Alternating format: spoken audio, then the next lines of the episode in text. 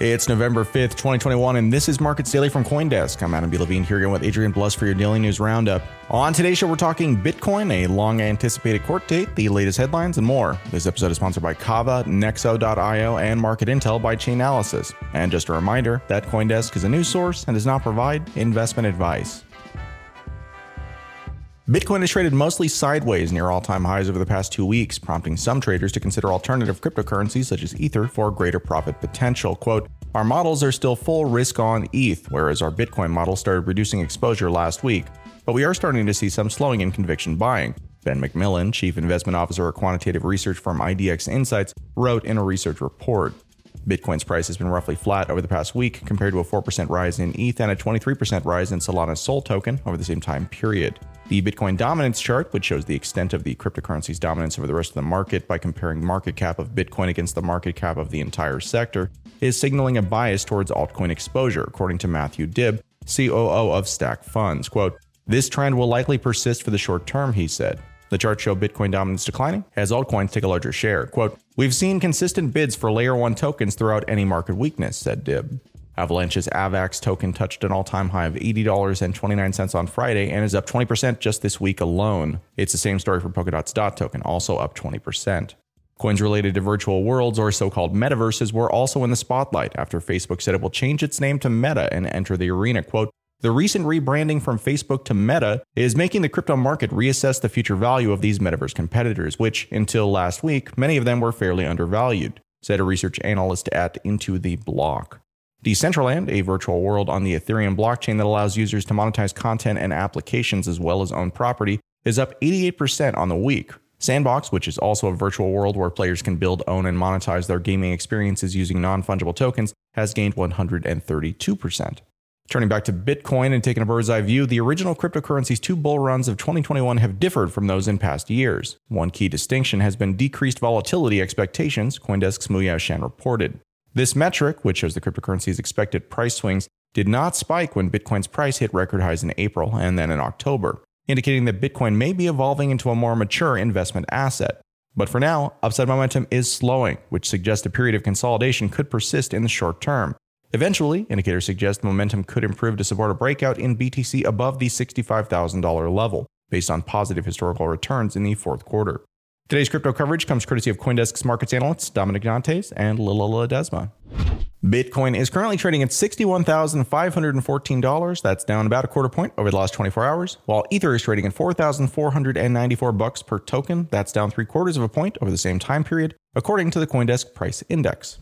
In traditional markets, U.S. stock futures rose as investors awaited the monthly jobs report, seeking clues about the state of the labor market and the U.S. central bank's next move. Futures for the S&P 500 ticked up three tenths of one percent on Friday, pointing to muted opening moves to the benchmark index, which closed at an all-time high for the 63rd time in 2021 on Thursday. Futures for the Dow Jones Industrial Average edged up less than one tenth of one percent, and contracts for the tech-focused Nasdaq rose just under half a point, 0.4 percent. Economists expect the employment report, which is due shortly after we record this episode for the day, to show that employers added 450,000 jobs in October, that would be the largest rise in three months, but below the 2021 average. Due to declining labor participation, the unemployment rate is expected to have fallen to 4.7% from 4.8% in September. Meanwhile, European stocks wavered around record highs on Friday, and UK government bonds continued to rise after a surprise decision by the Bank of England to keep interest rates ultra low. The European Stoxx 600 index, which has closed higher for nine of the last 10 sessions, was flat in early dealings, while in London, the FTSE 100 gained just under half a point. Continuing to the east, Hong Kong's Hang Seng Index fell 1.4%, while China's Shanghai Composite Index fell 1%, and Japan's Nikkei 225 fell just under half a point. One analyst noted that Asian markets have come under pressure due to rising short term government bonds in the US, which has led investors to expect higher dollar borrowing costs in emerging markets. Today's traditional markets coverage draws from the Wall Street Journal, the FT, and Bloomberg. Stay tuned for after the break. We'll be back with a few quick headlines we're tracking today, with links to the full articles in the show notes for this episode, as always. Then, after the headlines, we'll take a look at a long delayed Florida trial that Bitcoin insiders are watching closely. We'll be right back. Kava gives you the ability to earn more by connecting the world's largest cryptocurrencies, ecosystems, and financial applications on DeFi's most trusted, scalable, and secure earning platform. Kava is an institutional grade cross chain engine built to scale on the largest decentralized proof of stake network. With loan APYs as low as 0% and reward APYs as high as 200%, Kava is the safest place for you to grow your digital portfolio. Mint stablecoins, lend, borrow, earn, and swap safely across the world's biggest crypto assets with Kava. To learn more, visit kava.io slash markets daily. Looking to make the most of your crypto assets? Nexo.io's got you covered. Grow your wealth securely with Nexo's high yield interest accounts. Buy crypto on your terms directly within Nexo's platform and start earning daily compounding interest right away. Get the cash you need without selling your crypto from just 6.9% APR. Instantly swap between 100 crypto and traditional currency pairs. And don't worry, Nexo is insured against losses up to $375 million.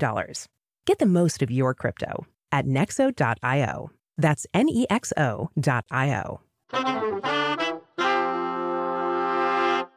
Market Intel by Chainalysis is your ticket to the moon.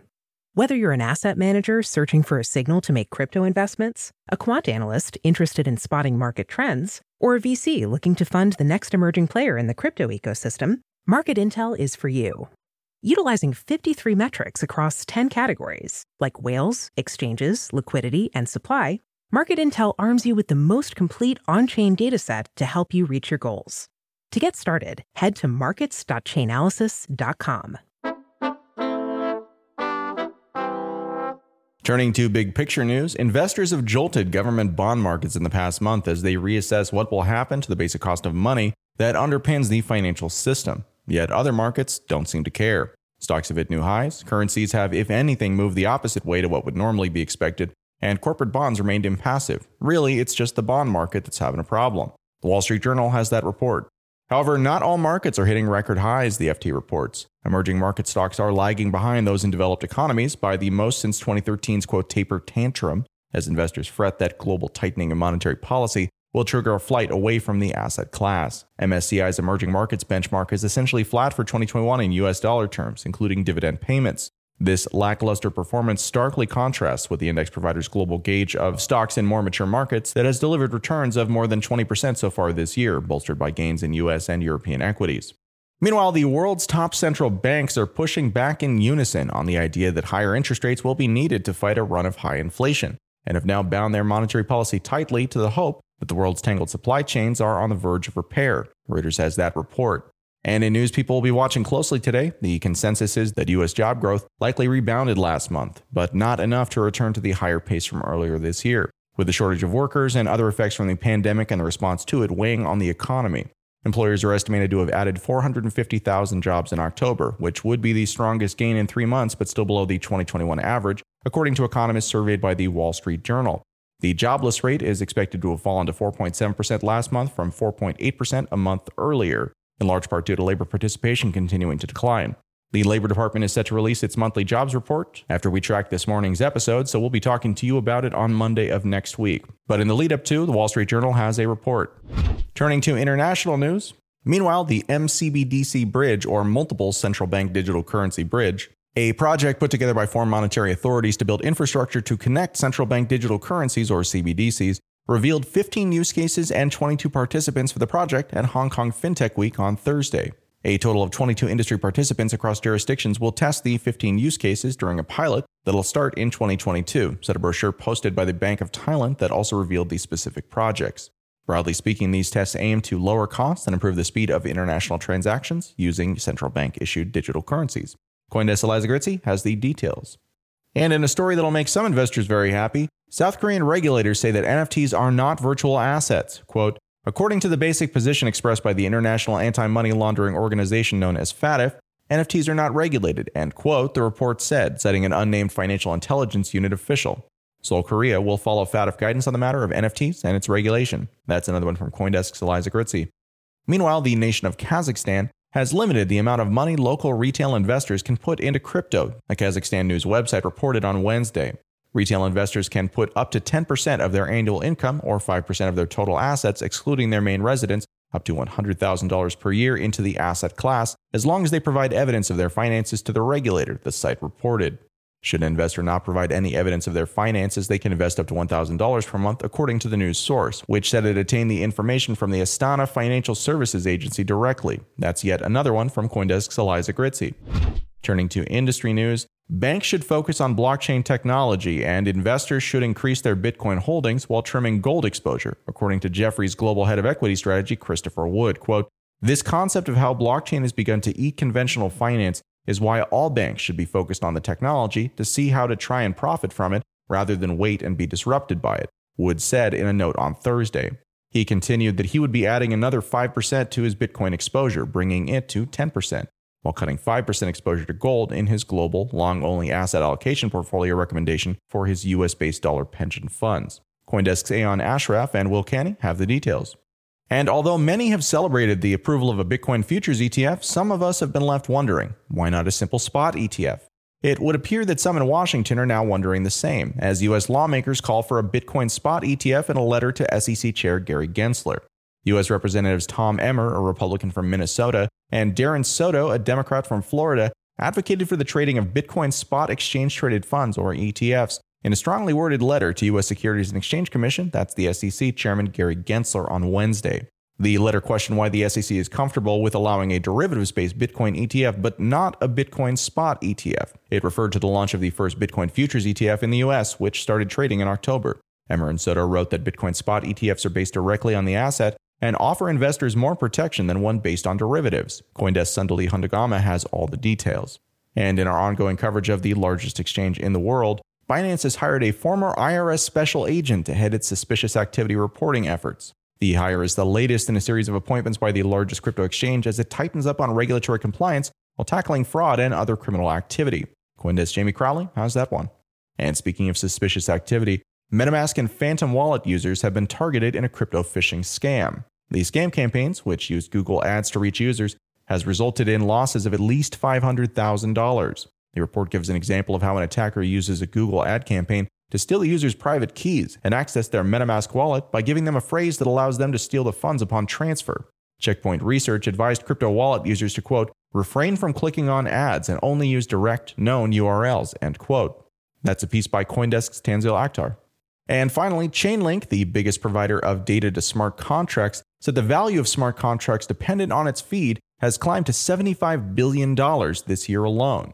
That's up from just 7 billion, which is a funny word to say just about, number at the end of last year. Chainlink's oracles feed data such as weather and sports results from external sources to blockchains like Ethereum, Binance Smart Chain, and Avalanche. The data allows decentralized finance applications to trigger their smart contracts when triggers are met by something that isn't happening on the blockchain. Coindesk's Tanzeel Akhtar has that one as well. And in lighter news, here's our associate producer, Adrian Blust. Hybe, the agency behind K-pop band BTS and Dunamu, the operator of crypto exchange Upbit, have agreed to set up a joint venture to work on non-fungible tokens or NFTs, according to a regulatory filing on Wednesday. The joint venture will create NFT photo cards related to the K-pop stars, which will eventually be traded on Hybe's app Weverse. The chairman of the two firms said at a briefing early on Thursday.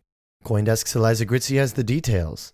And in more NFT news, FC Barcelona, the world's second most valuable soccer club, is joining the rush to issue NFTs with a plan to offer NFTs based on photos and videos from the club's 122 year history.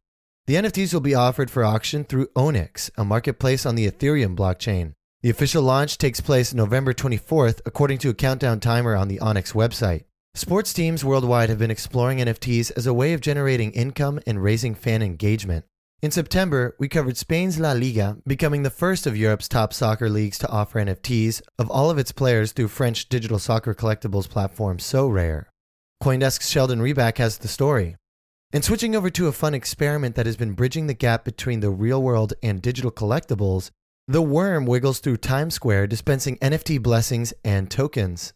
The worm is a singular NFT and experiment giving and sharing digital art around the world while also creating a collective narrative. The Blessed token has visited 446 Ethereum wallets so far, sitting in its latest one now for almost two days. After 1,000 people have held the worm, early acolytes will receive a new blessing, a special NFT limited to that early group.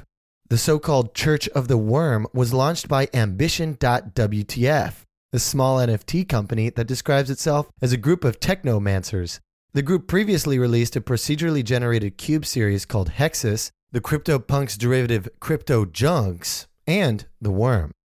The Worm is the NFT equivalent of Bitcoin's Lightning Torch, where Bitcoin fans passed along and added to a cache of Satoshis, the smallest unit of Bitcoin, to prove the robustness of Bitcoin's Lightning Network.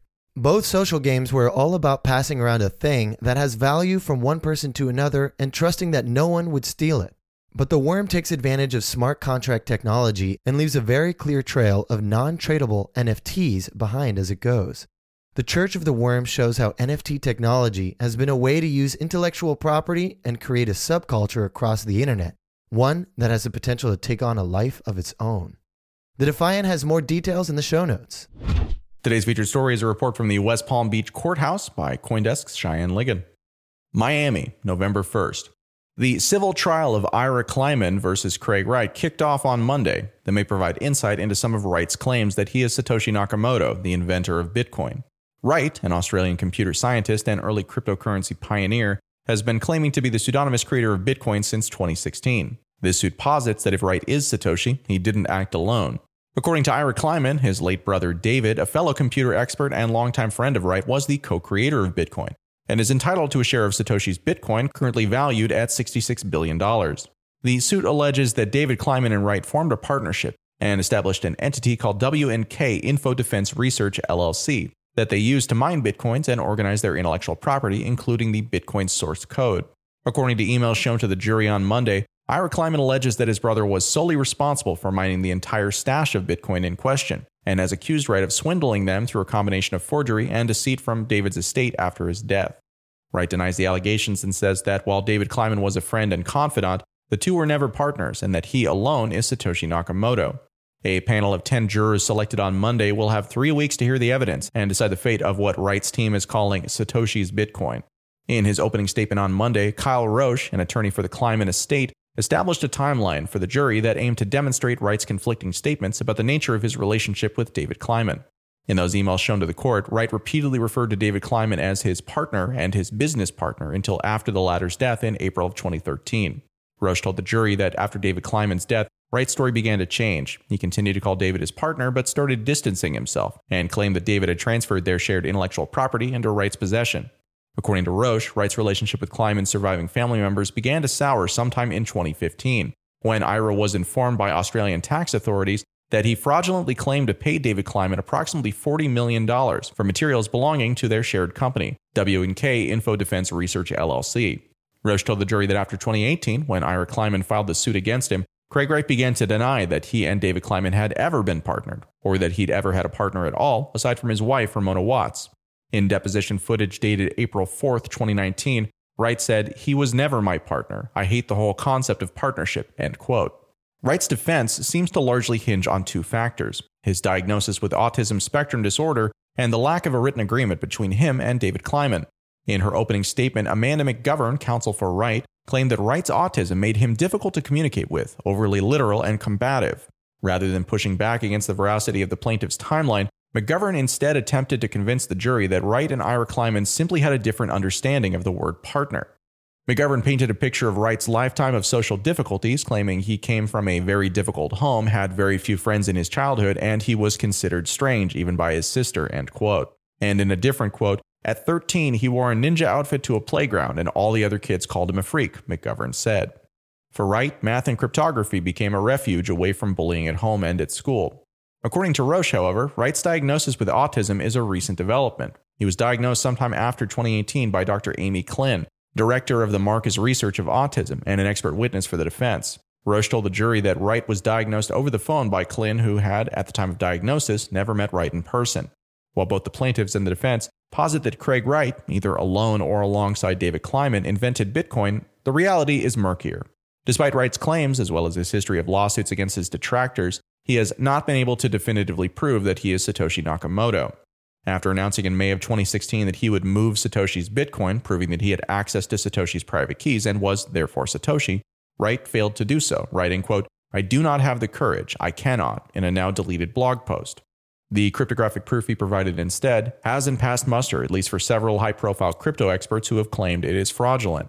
Past accusations of document forgery and other frauds repeatedly came up during the first day of the trial, as the plaintiff's attorney showed the jury examples of doctored emails from Wright, where they alleged that Wright added and deleted sentences from David Kleiman, changed dates, and more. If the jury finds in favor of the plaintiffs and Ira Kleiman is awarded his brother's share of Satoshi's Bitcoin, the question remains whether the court has any way of retrieving them. The still unsolved mystery of Satoshi Nakamoto's identity and Wright's seeming inability to retrieve the coins from his wallet means that recovering the coins may not be possible. If Wright is not Satoshi, or if he is and has somehow lost access to the wallet, it's unclear how Ira Kleiman will get his hands on half the stash. Furthermore, there are some in the crypto community who question whether the 1.1 million bitcoins at the heart of the case even exist. In a blog post from 2018, Tokyo based software developer and self proclaimed Bitcoin archaeologist Kim Nilsson traced wallet addresses supposedly held by Wright, tying many of them back to the 2014 Mt. Gox hack. This is a continuing story, and you can expect that at Markets Daily, we will be following it closely. And that's our show for today. Thank you very much for listening. This episode was edited by Adrian Blust, and you can send us an email at podcast at Coindesk.com or just leave us a review on your favorite podcast player. We definitely appreciate that. We'll be back tomorrow with continued coverage of the much watched trial of Craig Wright, who claims to be the creator of Bitcoin. And just a reminder that Coindesk is a news source and does not provide investment advice.